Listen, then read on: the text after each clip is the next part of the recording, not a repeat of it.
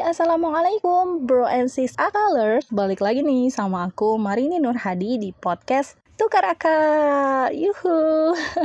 Hari ini aku nggak pakai nada-nada dulu ya. Karena takut bosen orang-orang denger nada aku tuh Yang nggak jelas itu. Oke okay, bro and sis akalers Gimana nih kabarnya kalian semua? Semoga kalian dalam keadaan sehat fit, dan selalu semangat ya.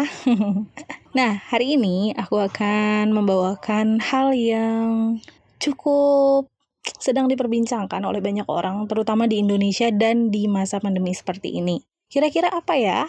Ayo, ada yang tahu? Sesuai judul ya, kita mau bahas tentang new normal. Asik. New normal. Mungkin untuk kalangan orang Indonesia itu new normal terasa baru ya. Padahal sebenarnya new normal ini udah lama banget loh. Siapa tuh pencetusnya? New normal ini diciptakan oleh Roger McNamee. Semoga aku nggak salah penyebutan ya. nah, Roger McNamee ini adalah seorang investor teknologi. Wih, keren ya. Beliau ini pernah mengulas loh dalam sebuah artikel oleh Polly LeBar. Semoga aku juga nggak salah penyebutannya nih. uh, yang berjudul The New Normal di majalah Fast Company pada tanggal 30 April 2003. Tuh, udah lama banget kan 2003 loh. Nah, menurut beliau yang menciptakan new normal ini nih atau Roger McNamee yang tadi, Beliau berkata bahwa new normal baru atau new normal lah ya, adalah suatu waktu di mana kemungkinan besar Anda bersedia bermain dengan aturan baru untuk jangka panjang. Nah, dalam new normal atau normal baru ini lebih penting untuk melakukan hal-hal benar yang benar gitu ya daripada menyerah pada tirani urgensi. Setelah aku pikir-pikir ternyata new normal ini ya sebenarnya bisa ya dipakai dalam semua hal gitu nggak hanya satu aspek gitu tapi bisa dipakai buat segala situasi sih menurutku nggak hanya terpaku pada satu hal. Ya kayak masa pandemi juga sebenarnya masih bisa dipakai buat new normal kayak gini gitu. Makanya kenapa new normal kepake tuh sekarang di Indonesia. Nah gitu guys. Jadi jangan bingung lagi tuh kalau ngomongin masalah new normal. Udah tahu kan new normal itu jadi dibuat atau dicetuskan oleh Roger McNamee pada tahun 2003. Nah, sekarang aku mau tanya deh, kira-kira ada nggak ya hubungannya antara new normal ini dengan Islam? Hmm, aku kemarin udah tanya-tanya ke temen aku uh, dan ke beberapa dosenku ya. Ya entahlah, sebagian besar orang ada yang jawab nggak ada tuh, nggak ada hubungannya. Tapi sebagian lagi ada yang bilang ya ada, nggak mungkin nggak ada gitu. Nah, sekarang aku akan menelik new normal dari perspektif Islam kalau new normalnya sendiri mungkin baru di telinga kita gitu ya. Nah, new normalnya ini mungkin terasa baru gitu kan di telinga kita. Tapi sebenarnya kalian sadar nggak sih? Asik, gue gaya banget gak sih dari kemarin ngomongnya? Nah, sebenarnya kalian tuh ngerasa nggak sih bahwa new normal itu sebetulnya sangat dekat dengan kita, khususnya umat muslim ya, umat Islam. Ngerasa nggak gitu?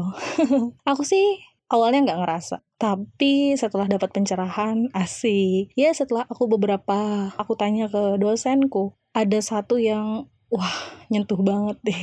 Asik. Jadi sebenarnya new normal itu sangat dekat dengan kita khususnya umat Islam. Karena kita hampir merasakannya setiap tahun. Wah makin bertanya-tanya nih new normal kayak gimana nih yang kita rasakan setiap tahun gitu kan sedangkan mungkin sebagian orang ngerasa hah new normal kita setiap tahun apaan tuh ya kan nah new normal yang kita rasain setiap tahun adalah setiap satu syawal hmm oh iya ya oh iya ya Iya bener banget. New normal yang kita berasain setiap tahun itu adalah setiap satu syawal. Kenapa? Karena sebelum satu syawal atau ya lebaran lah ya yang kita biasa sebut. Sebelum lebaran itu kita dibina habis-habisan selama 30 hari gitu ya. Selama bulan Ramadan gitu kan, kita puasa, kita beribadah secara intensif dan lain-lain. Nah itulah disebut kenapa kita dibina dan akhirnya kita menjadi new normal pada lebaran tersebut pada satu syawal tersebut. Maksudnya gimana sih? Iya di satu syawal itu goalsnya adalah yang menjadi new normal kita adalah terdapat pada surat Al-Baqarah ayat 183, 185,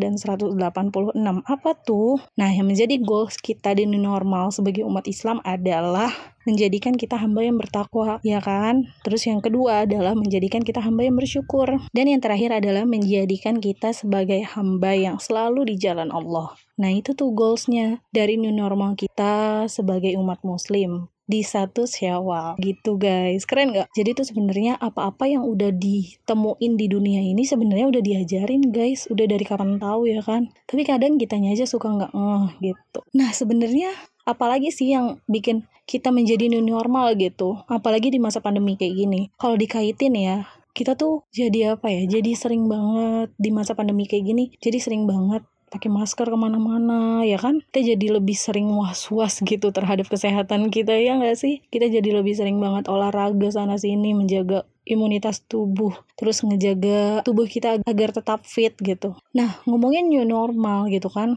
aku ngerasa kayak ada apa ya ada lawannya mungkin ya. Kalau ngomongin new normal pasti ada old normal ya nggak sih? Itu sih aku ya aku mikirnya kayak itu sih kata aku gitu. Apa sih maksudnya old normal dan new normal? Oke okay. old normalnya mungkin kita yang tadinya nggak pernah pakai masker ke mana-mana gitu kan sekarang akhirnya jadi pakai masker di new normal. Ya kan? Keren tuh Nah, atau mungkin yang sebelumnya kita jarang banget yang namanya bersih-bersih atau ya sekedar cuci tangan, cuci kaki, akhirnya di new normal ini kita jadi banget sering cuci tangan, cuci kaki dan bersih-bersih segala macam, ya kan? Nah, mungkin di old normalnya kita jarang banget yang namanya olahraga gitu kan. Kita nggak pernah kepikiran hmm olahraga. Aduh males banget gitu ya. Ya atau paling pernah pun ya paling sebulan sekali gitu. Atau parahnya lagi setahun sekali gitu kan. Ada orang kayak gitu? Ada. Nah sekarang di new normal akhirnya kita jadi lebih sering banget olahraga. Walaupun itu kecil-kecilan but it's okay. Itu tetap jadi olahraga dan itu pasti kita perhatiin banget buat sekarang. Apalagi kira-kira kayak misal makanan-makanan bergizi. Kita dulu mungkin sering mengabaikan, sering jajan-jajan yang nggak bergizi. Akhirnya setelah pandemi kayak gini kita dijadiin normal, ya kita harus makan makanan yang bergizi gitu kan. Terus uh, kayak misalnya social distancing, iya kan? Dulu di old normal mungkin kita masih sering banget ya namanya deket-deketan ya kan, berkerumunan dan lebih kayak ya mungkin lawan jenis deket-deketan. Nah itu kan akhirnya di new normal ini nggak boleh. Kita harus melakukan distancing gitu ya. Nah sebenarnya semua aspek tadi adalah yang udah diajarin sama umat Islam padahal kita nggak ngeh. Dan akhirnya ya inilah hubungan keterkaitannya antara new normal dengan Islam. Keren banget gak sih? Wih, mantap ya. Oke, okay, jadi kayaknya aku akan ngebahas itu aja. Semoga podcast kali ini menambah wawasan kalian tentang pengetahuan new normal. Dan kira-kira bagaimana sih perspektif new normal dari sudut Islam gitu kan? Dan gimana sih new normal itu dalam perspektif Islam ya kan? Cukup sekian dari aku. Jangan lupa terus dengerin dan tungguin podcast tukar akal selanjutnya karena bakal banyak banget nanti selanjutnya podcast-podcast yang keren seru menarik edukatif. Wah macam-macam deh podcast new normal. Eh podcast new normal kan jadi podcast tukar akal ini oke. okay. Oke, terima kasih telah mendengarkan aku. Sampai jumpa di podcast Tukar Akal selanjutnya. Bye. Assalamualaikum.